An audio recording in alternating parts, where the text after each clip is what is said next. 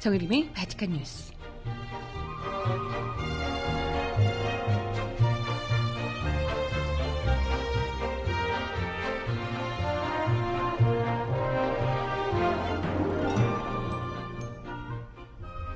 여러분 안녕하세요. 바티칸 뉴스 정혜림입니다. 기습적이고 강압적이었던 성주 사드 배치에 대해 뒷말이 무성합니다. 코앞으로 다가온 대선에서 사드 문제를 굳이 핵심 쟁점으로 떠오르도록 만든 그 권력.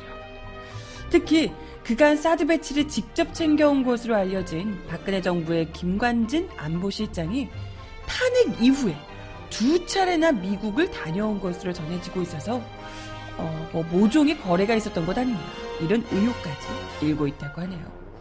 그런 가운데 사드 배치가 기습적으로 진행됐던 성주에서는 어제 대표적인 진압 부대인 1001 부대까지 투입이 돼서 주민들에게 폭력을 휘두른 것으로 전해져 무리를 빚고 있습니다. 음악 듣고 와서 오늘 이야기 함께 나눠볼게요. 첫 곡 이적이 부르는 빨래 듣고 오겠습니다. 신청곡 있으신 분 주세요.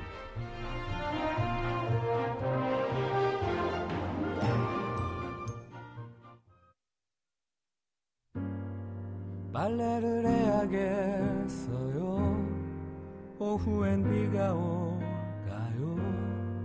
그래도 상관은 없어요. 괜찮아요. 뭐라도 해야만 할 것 같아요. 그러면 나을까 싶어요. 잠시라도 모두 잊을 수 있을지 몰라요.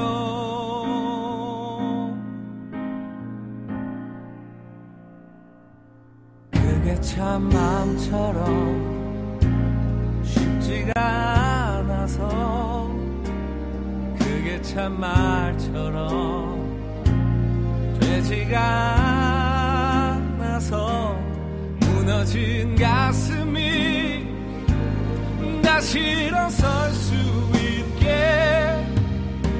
난 어떻게 해야 할까요?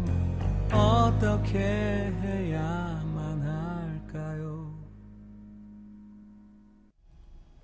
네, 첫 곡으로 이적이 부르는 빨래 제가 좋아하는 노래입니다. 첫 곡으로 듣고 왔고요. 어, 음악은 잠시 후에 전해드려 보도록 하겠습니다.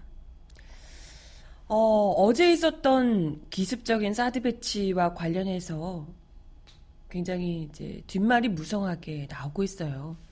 어, 알고 보니까 아 진짜 그 과정에서 경찰들이 또 무려 1001 부대 같은 무시무시한 진압 부대까지 투입이 돼서 주민들을 방패로 찍어 내리고 뭐 폭력까지 자행이 됐더라. 이런 뉴스부터 시작해서 과연 이 기습적인 사드 배치를 우리 정부가 어디까지 용인을 했는가? 어, 사실 뭐 정부가 용인하지 않고서는 될 수가 없는 거고요. 용인하는 정도가 아니라 알고 보니까 우리 정부에서 지금 현재 우리 정부라고 하기도 좀 그런 탄핵당에서 며칠 남지 않은 현 정부의 잔존 세력들이 이걸 의도적으로 밀어붙인, 주도적으로 밀어붙인 건 아니냐. 이런 의심까지 지금 계속해서 어, 샘솟고 있는 상황입니다.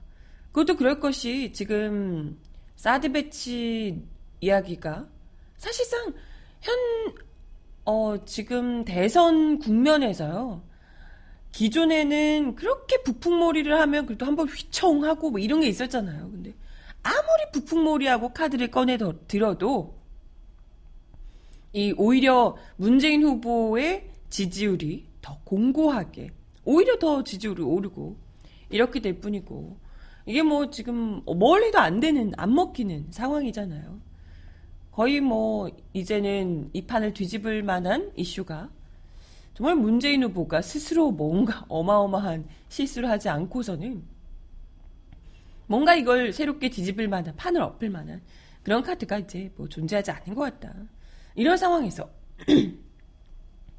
갑자기 사드 문제가 핵심 쟁점으로 뛰어들어 올 수밖에 없도록 갑자기 난데없이 사드 배치를 원래는 대선 전까지는 물리적으로 어려울 것이다 라고 했는데 사드 배치를 기습적으로 배, 한 거잖아요. 진행을 한 겁니다. 그렇기 때문에 이건 뭐 의도가 있었던지 없었던지 간에 선거 개입을 정부에서 직접 한 것 아니냐. 이런 비판을 할 수밖에 없는 상황입니다. 실제로 사드 배치 시점이 처음부터도 대통령 선거와 맞물려 있다. 이런 지적이 나오고 있는데요. 국방부와 주한미군이 지난해 7월 8일에 사드 배치 결정을 밝히면서 실전 배치 시점에 대해서 늦어도 2017년 말까지라고 밝힌 바 있습니다. 이게 아니 그러면 뭐 지금하고 다르잖아. 뭔 상관이야라고 생각하실 수도 있겠지만 지난해 7월 8일에는요. 박근혜 지금 뭐 탄핵되고 이럴 거라고 생각지도 못했죠. 그죠? 아예 뭐 가능성조차 없었던 거기 때문에 그걸 생각하면 그때 시점에서 사드 배치는요. 사드 배치가 아마도 될 것이다라고 국방부와 주한미군에서 얘기했던 그 시점이 바로 대선. 원래 당초 예정됐던 대선이 바로 올해 12월이죠. 정확하게 그 대선 시점에 사드 배치를 하겠다. 늦어도 그때까지라고 2017년 연말까지라고 이야기를 한 겁니다. 그러니까 애초에 사드 배치를 대선 때 맞춰서 하겠다라는 생각이었다는 거죠. 그게 굉장히 다급하다면 더 빨리 했을 텐데. 그것도 지난해 7월에요.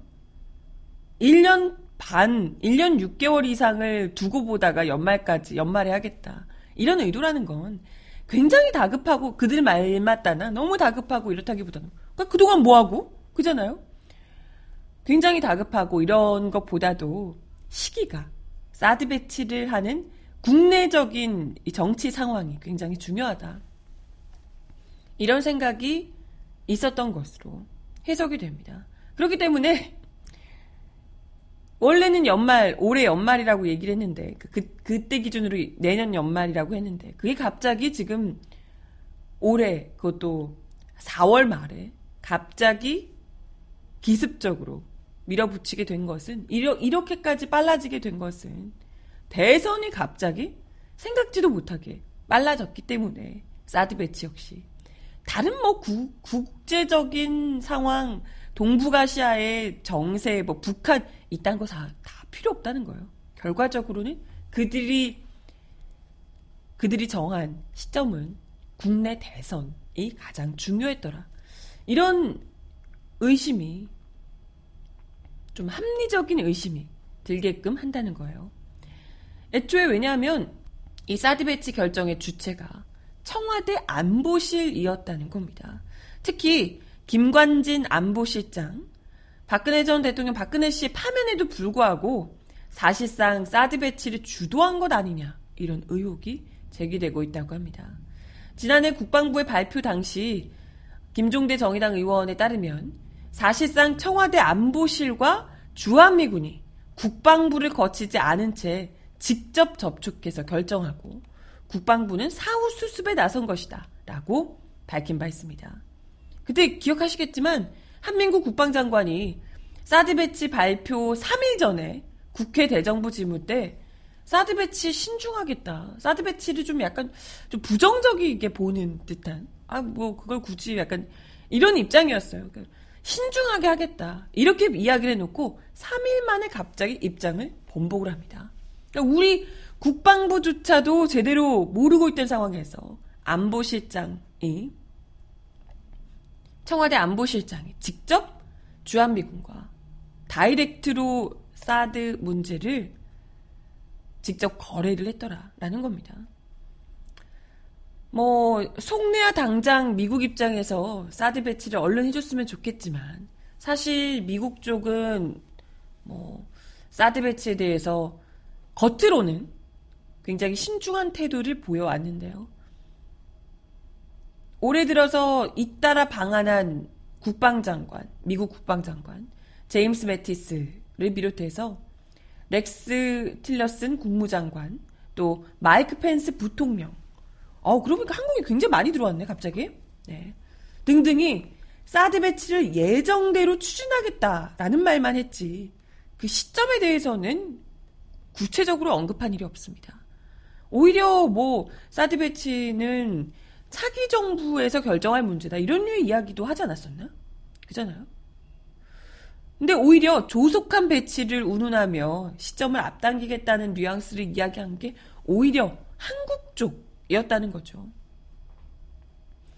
메티스 장관이 방한 당시에 한민구 장관과 이 대선 전에 사드 장비를 성주 골프장에 그 야적하기로 합의했다. 이런 의혹이 불거진 게 지난 2월 말부터인데요. 그때부터 갑자기 상황이 이제 급물살을 타기 시작한 거죠. 실제로 주한미군은 3월 6일 밤에 사드 장비 일부를 오산 공군기지로 실어왔고요.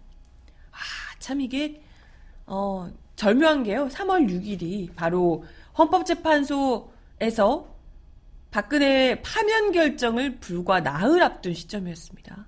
파면 이때도 그 얘기 똑같이 했던 기억이 나요.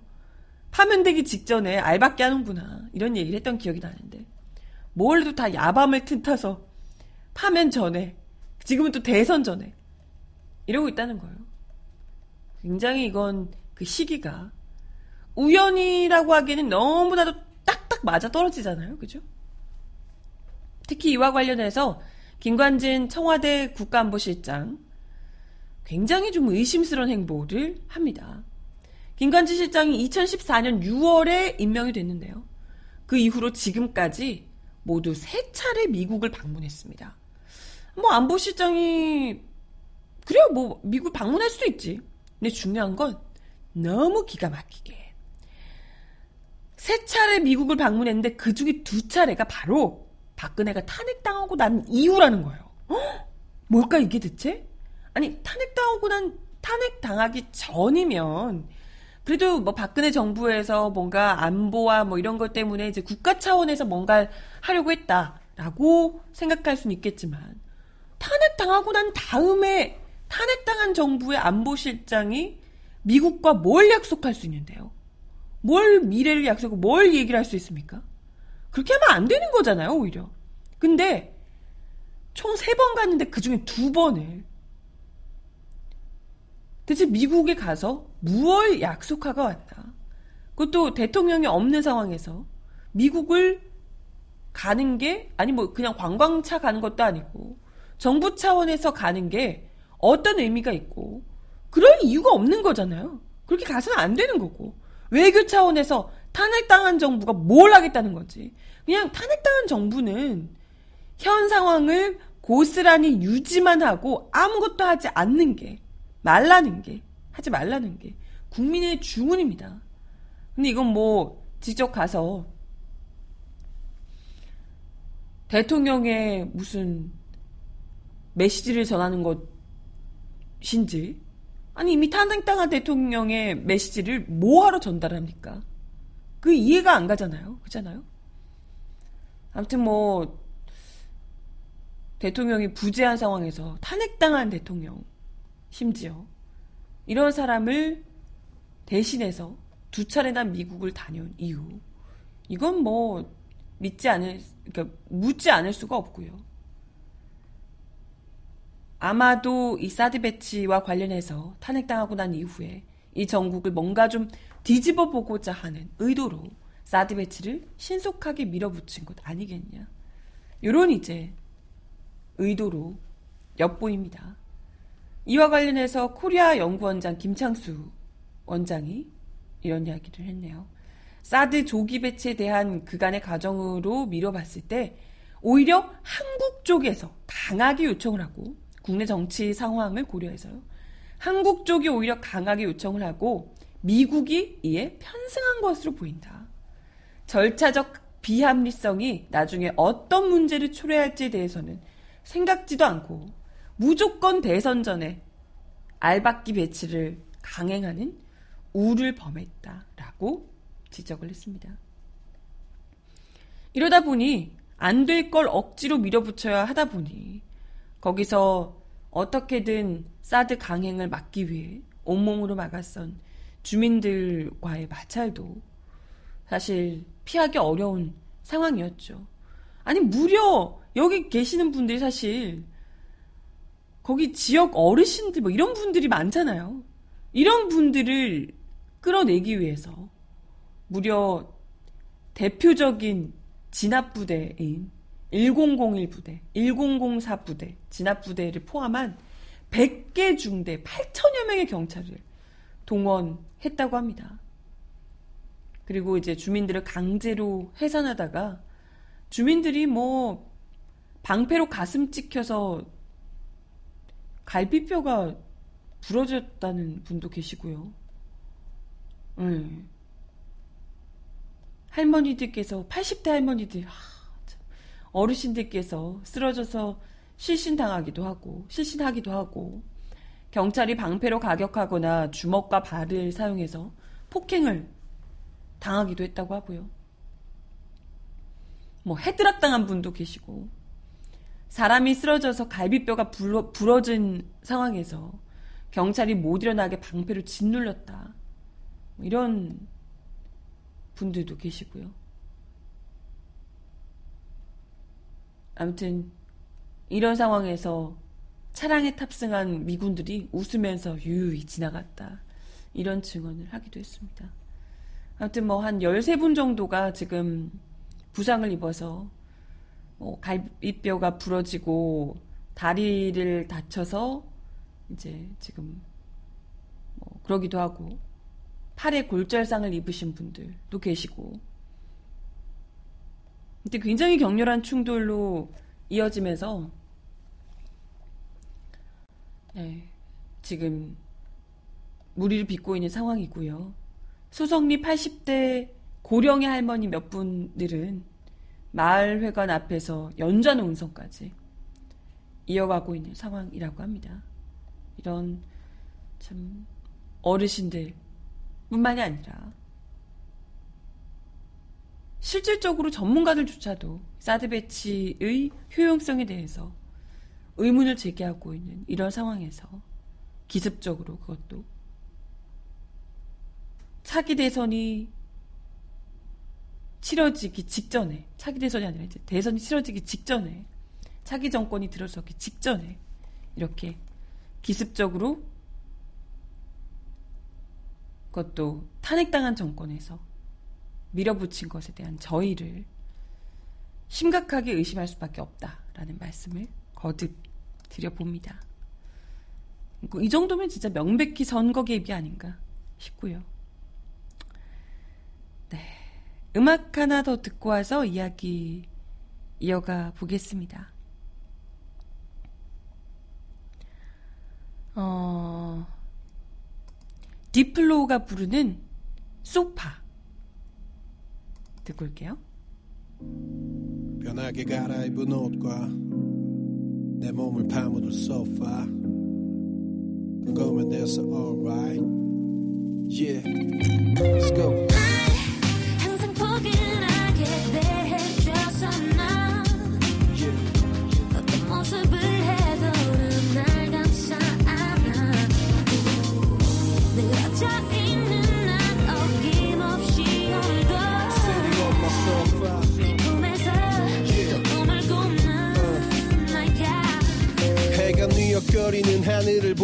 귀가? 할 시간이야 친구들은 야 니가? 그럴 리가? 정상 궤도로 돌아온 난 아까 밤에 시차. 새벽 아닌 진짜 저녁에 먹는 저녁 식사.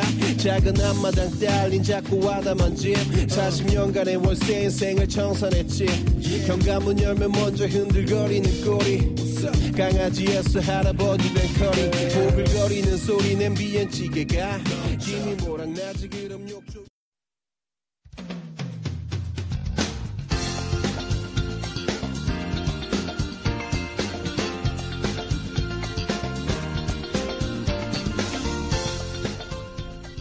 정하나의 바칙한 브리핑.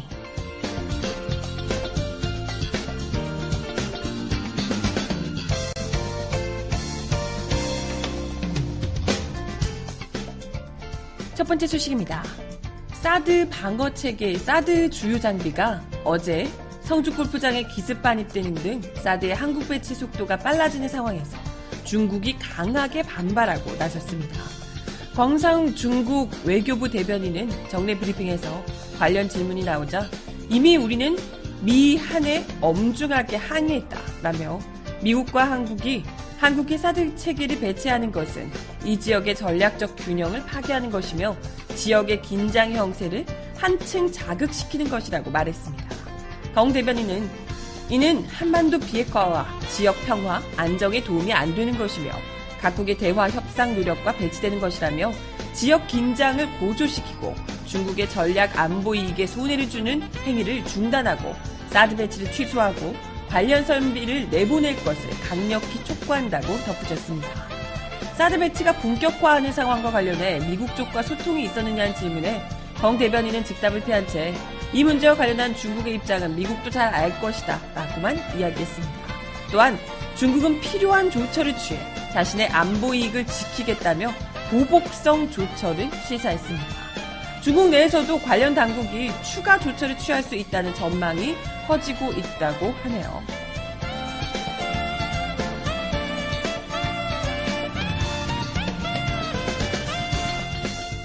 다음 소식입니다. 이른바 우병우 특검법이 국회에서 발의됐습니다. 우병우 전 청와대 민정수석 비서관의 직권남용 등 사건의 규명을 검찰 손에 맡기는 것이 아니라 따로 국회가 임명한 특검이 담당하도록 하자는 겁니다. 국회 법제사법위원회 소속 더, 박, 어, 박주민 더불어민주당 의원은 어제 우전 수석의 직권남용 등 사건 규명을 위한 특별검사의 임명 등에 관한 법률안을 전날 발의했다고 밝혔습니다. 우병우 특검법은 최순실 국정농단 의혹을 은폐하고 세월호 수사를 방해하는 등 직권을 남용했다는 의혹을 받고 있는 우병우 전 청와대 민정수석에 대해 특검이 수사와 기소를 전담하도록 하는 게 주요 내용입니다. 특검은 더불어민주당과 국민의당, 바른정당이 각각 추천한 후보 중에서 한 명을, 특검이 추천한 특검보 후보 8명 중에서 3명을 대통령이 임명하도록 했습니다. 또 우 전 수석의 혐의 중 이미 앞서 무혐의 처분으로 종결된 부분에 대한 수사와 기존에 공소 제기된 사건의 공소 유지를 특검이 맡도록 했습니다. 검찰은 지난 9일 우 전 수석에 대한 구속영장을 청구했지만 법원은 범죄 성립을 다툴 여지가 있다며 기각한 바 있습니다. 박 의원은 검찰은 범죄 소명 부족을 이유로 우 전 수석에 대한 구속영장이 기각됐음에도 보안 수사를 일절하지 않았다며 우 전 수석의 가족회사 정강 관련 비리 등을 제외한 채 국회 위증 등 일부 혐의에 대해서만 기소해 보여주기용 아니라는 비판을 받았다고 지적했습니다. 이어 검찰 수뇌부까지 뻗어 있는 소위 우병우 사단 봐주기 수사와 기소를 했다고 보기 충분하다며 독립적 지위를 갖는 특검을 임명해 최순실 국정농단의 주범인 공범인 우 전 수석을 엄정하게 수사하고 국민적 의혹을 해소하도록 해야 한다고 덧붙였습니다.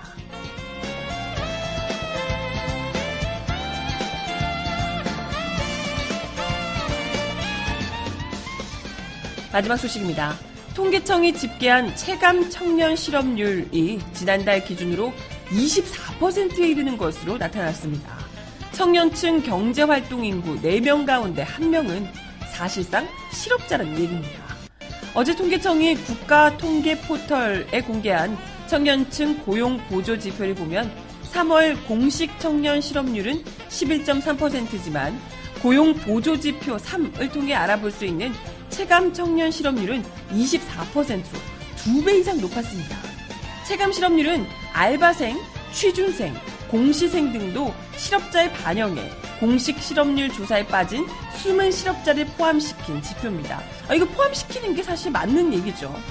통계청은 그동안 연령대 구분 없이 전체 체감 실업률 지표만 공개해 오다가 지난 12월부터 아니 지난 12일부터 청년층 체감 실업률을 별도로 공개하기 시작했습니다. 이런 차이가 발생하는 것은 공식 실업률을 산정할 때 실업자를 너무 좁게 정의하기 때문입니다. 공식 실업률은 취업자와 구직에 나선 실업자의 합계에서 실업자 수를 나눠서 계산하는데요. 이 계산법에 따르면 시간제 일자리인 알바를 전전하는 청년은 취업자로 계산이 되고요. 이들은 청, 정규직 취업을 희망하면서 구직 활동을 할 수 있는 체감 실업자이기도 합니다. 또 취업 공무원 시업을 준비하거나 더 나은 일자리를 기다리느라 당장 구직 활동에 나서고 있지 않은 경우도 공식 실업자에는 잡히지 않는다고 하네요. 이번에 공개된 지표를 보면 드러난 실업자에 비해 숨겨진 실업자가 오히려 더 많은 것으로 집계되고 있습니다. 3월 기준 청년 실업자는 50만 1000명이지만 시간 관련 추가 취업 가능자는 8만 명, 또 잠재 경제활동 인구는 63만 4천 명에 달하고 있다고 하네요. 일자리 찾기를 포기한 구직 단념자까지 실업자에 포함, 포함시킬 경우 체감 청년 실업률은 이보다 훨씬 더 높아진다고 하네요. 백유식 한국노동연구원 선임연구위원은 청년 실업률이 고공행진을 계속하는 이유는 저성장 기조 속에 산업 전반의 생산성이 떨어졌고 노동시장의 이중 구조가 고착화된 구조적인 문제로 인한 것이라며 대선 후보들이 주장하는 공공부문 일자리 늘리기, 중소기업 청년 취업 청년에 대한 임금 지원 등의 대책도 일정 부분 효과가 있겠지만 좀 더 근본적으로 대기업, 중소기업 임금 격차 해소 등 노동시장의 구조 개선을 위한 노력이 전제돼야 한다라고 지적하고 있습니다. 음악 하나 더 듣고 오겠습니다. 리쌍이 부르는 누구를 위한 삶인가 신청하셨어요? 듣고 올게요. 내도 사람답게 살고 싶거든. 저 울타리밖에 사랑 하나 만들어가 아주 가깝게 지내고 싶거든. 근데 내 천생의 어둠과 손을 맞잡았다. 막장에 갇힌 것 마냥 해가 떠도 이 세상은 어둡고 내가 갈 곳이 어딨겠노? 요 나도 사람답게 살고 싶은데 저 울타리밖에 사랑 하나 만들어 아주 가깝게 지내고 싶은데 난 항상 어둠과 손을 맞잡네. 마치 막장에 갇혀버린 듯해 해가 떠도 낮잠에 취한 세상은 드르렁 코를 고네. 내가 갈 곳은 대체 어디인가? 아무도 없는 쓸쓸함 가득한 저 거리가? 저갈수 없는 구름 위에 꿈 하나를 던져놓고 휘파람을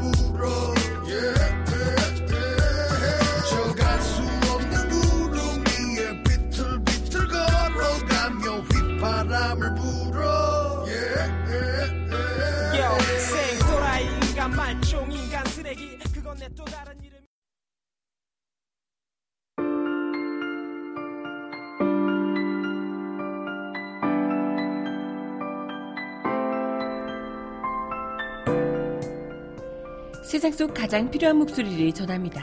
여기 곧 우리가 있어요.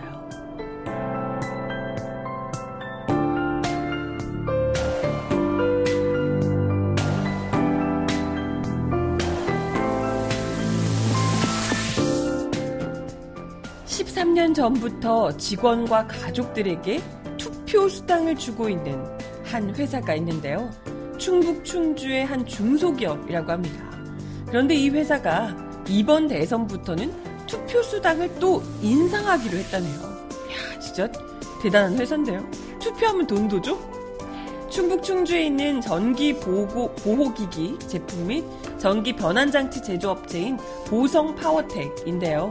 이번 선거부터 투표한 직원의 가족에게 지급하는 투표 수당을 당초 5천 원에서 만 원으로 인상한다고 어제 밝혔습니다. 2003년 경기 안산에서 충주로 공장을 이전한 이 업체는 이듬해 치러진 17대 총선부터 투표를 한 본사 직원과 협력업체 직원에게 만 원, 또 가족에게는 5천 원의 수당을 지급해 왔다고 합니다. 투표 수당으로. 임도수 보성 파워텍 회장은 79이신데 직원들에게 참정권을 행사할 수 있는 계기를 마련해 주기 위해서 투표 수당을 도입했다. 최근 전남 나주에 공장을 설립하는 등 회사 규모가 커졌고 직원 사기 진작과 젊은 층들의 선거 참여를 독려하기 위해 가족 투표 수당을 두 배로 올리기로 했다고 밝혔습니다. 이 회사는 투표일이 다가오면 사내 통신망과 식당 게시판 등의 선거 일정을 공지하고 투표 참여를 독려한다고 합니다. 야, 진짜 훌륭한 회사다. 이런 회사가 진짜 잘 됐으면 좋겠어요. 눈치 보여서 투표 못하러 가고 이런 분들도 많으시던데. 휴일에도 공장을 원래 가동하는 회사라고 합니다. 공장이 계속해서 돌아가 있는 회사인데 이런 회사 사정을 감안해서 선거일 근무는 부서 사정에 따라 탄력적으로 투표하고 또 오고 뭐 이렇게요. 좀 일찍 들어가시거나 뭐 이렇게 한다고 하네요. 아무튼 이번 대선에는 사전 투표일인 4, 5일을 활용해서 투표를 하도록 권고할 계획이라고 합니다. 이때 투표를 하지 못한 직원은 선거 당일 투표를 하고 오전 10시까지 출근하도록. 야, 참 훌륭합니다. 이 투표 수당은 선거 당일 투표 확인증을 받아서 총무부에 제출하면 그 다음 날 급여 계좌에 입금이 된다고 하네요. 이 회사의 투표율이 2012년 19대 국회의원 선거에 83.7% 였다고 하고요. 그때 전국 투표율은 54.3%였는데 이 회사에서는 83.7%. 아니 이렇게 독려를 해주는데 투표를 안 하겠습니까? 그잖아요. 18대 대통령 선거에서는 88.4%였다고 하고요.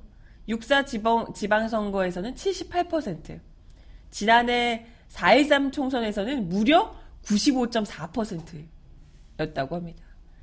투표를 이렇게 독려를 하고, 아니, 사실, 투표를 할 수 있도록 시간을 좀 내주고, 이렇게, 아, 투표하고 조금 늦게 출근하세요. 혹은 투표 안 하는 사람들 좀 일찍 퇴근을 하세요. 라고 하던지, 이런 것만 좀 해줘도, 그리고 투표 일정을 계속해서 공지해주고, 투표를 해야 된다. 이런 회사 분위기만 돼도, 아, 정말 투표율이 많이 올라가지 않을까 싶습니다. 근데 정말, 어, 아침 일찍부터 시작해서 저녁 굉장히 좀 늦은 시간까지 일을 하고 심지어 주말에도 이게 뭐 실시간 자체가 없이 빠듯하게 일을 하는 직업들 있잖아요. 백화점 직원들 그리고 또막 어, 이런 서비스 업종 계시는 분들 이런 분들 같은 경우에는 아예 이제 투표를 선거 당일에도 쉽지 않은 경우가 많은데 이럴 때 어쨌건 투표 어, 선거일 날 회사를 안 갈 수가 없다고 하더라도 출근 시간을 좀 조정을 해준다든지 아니면 뭐 사전 투표일에 일정을 좀 조절을 조절을 사전 투표일에는 그래도 좀 회사 근처에서도 투표할 수 있는 거잖아요. 저희 같은 경우에도 그렇게 투표를 했었는데 이런 걸 좀 배려를 해주시다든지 다 같이 그냥 투표를 하는 것이 당연하고 안 하면 좀 안 되는 분위기로 이렇게 좀, 아, 돈 좀 있으시면 이렇게 또 기분 좋게 수당도 주시고 하면 너무나도 좋지 않을까 생각이 드네요. 네, 아무튼, 좀 바람직한 기업인 듯하요. 말씀을 좀 드려봤고요. 보성 파워텍이라고 하네요. 음악 하나 더 듣겠습니다. 양파가 부르는 본 아빼띠라는 노래 듣고 올게요.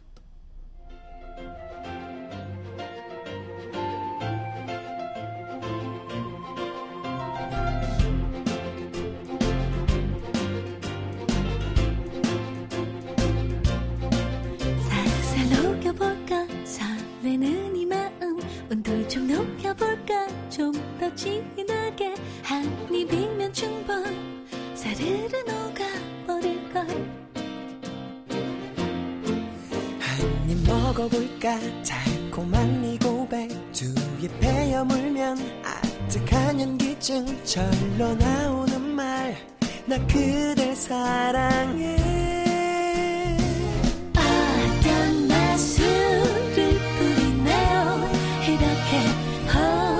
이렇게 홀려버린 걸 모든 게 꿈과 같아 다 꿈이라면 절대 깨지 않기를 둘이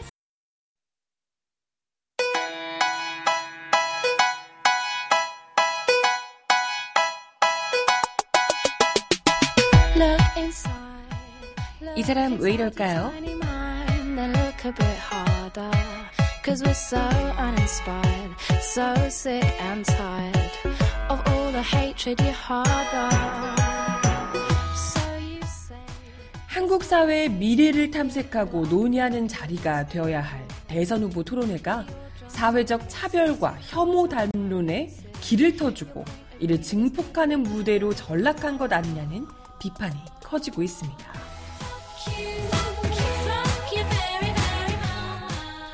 보수 후보가 한국 사회 한쪽에 동성애 혐오 정서에 기대어 성소수자 인권을 보편적 권리가 아닌 찬반의 문제로 탈바꿈시키는 정치 전략을 구사한 데 더해 상대적 진보성을 드러냈던 유력 후보조차 이를 정면으로 반박하고 제어하기보다 오히려 개인 견해를 앞세워 편승하는 듯한 모습을 드러내는데 실망과 우려가 깔려 있는데요.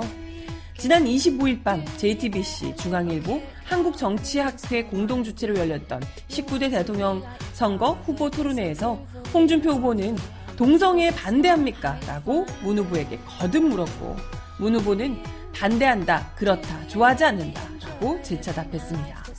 심상정 후보는 1분 발언 기회를 통해 동성애는 찬성과 반대 문제가 아니라며 문 후보 발언에 유감을 표명했지만 안철수 국민의당 후보와 유승민 바른정당 후보는 이에 대해 별다른 첨언 없이 가만히 앉아 있었습니다. 홍 후보는 설거지는 여성의 몫이다. 이화여대 계집애들 싫어한다. 등 각종 성차별적인 발언에 더해서 돼지 발정제 논란으로 사퇴 압박을 받고 있는 상황입니다. 방송인 김재동 씨는 어제 자신의 페이스북을 통해 행복 추구권을 명시한 헌법 10조를 언급하며 동성애도 이성애도 무성애도 판단의 대상이 아니다.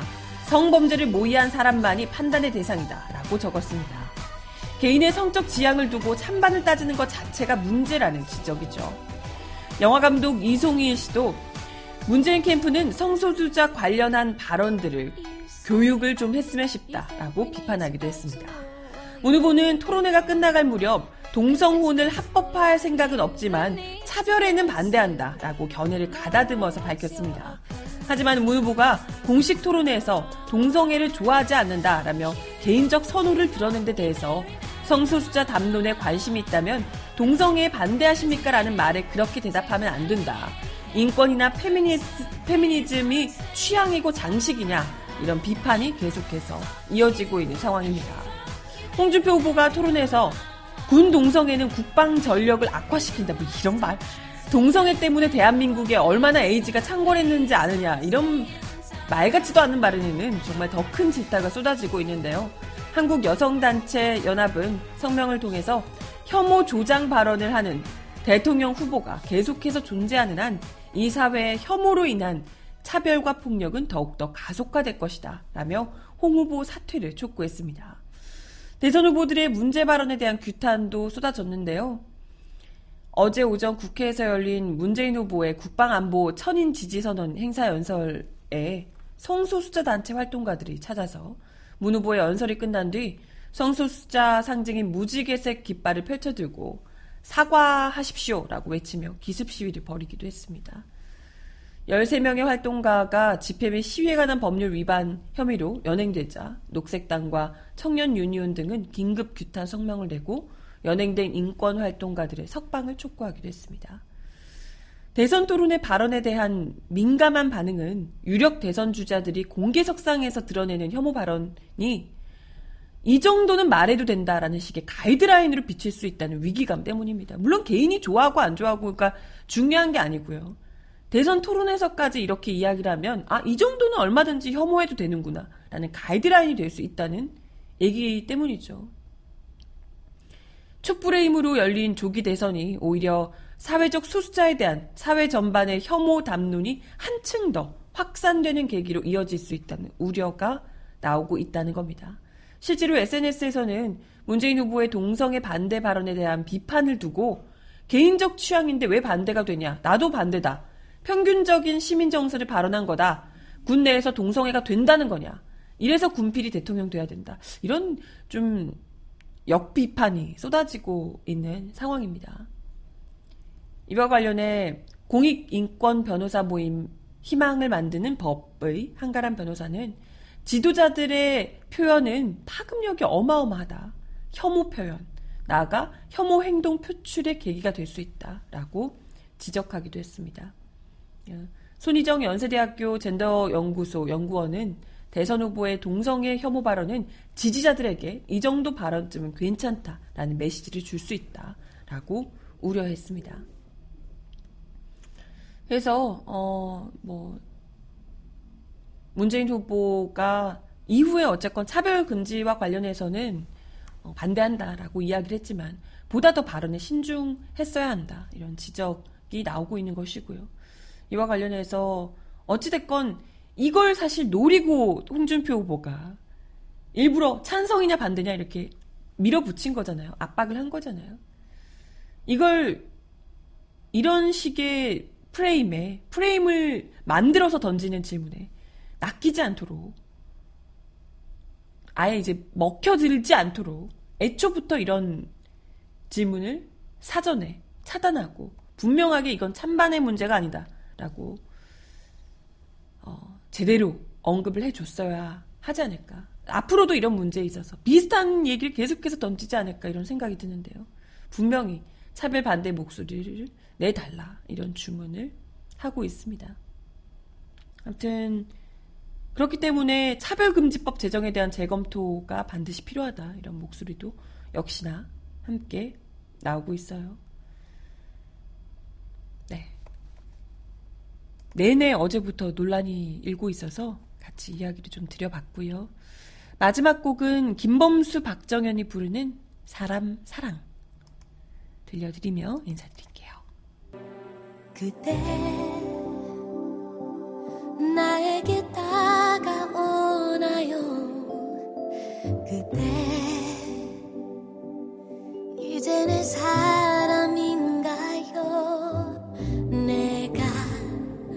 많이 머뭇거려도 가끔 힘에 겨워도 나를 지켜줄래요?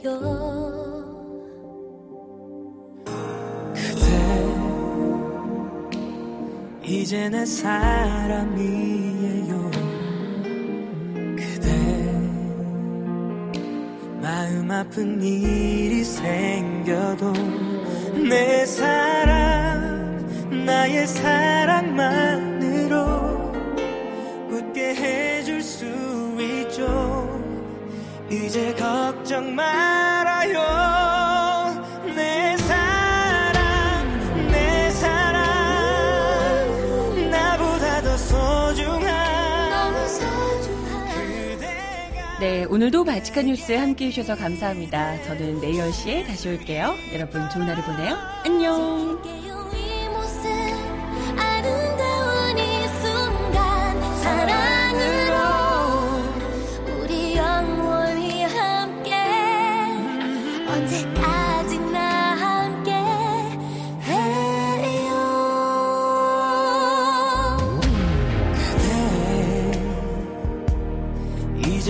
곁에 있어요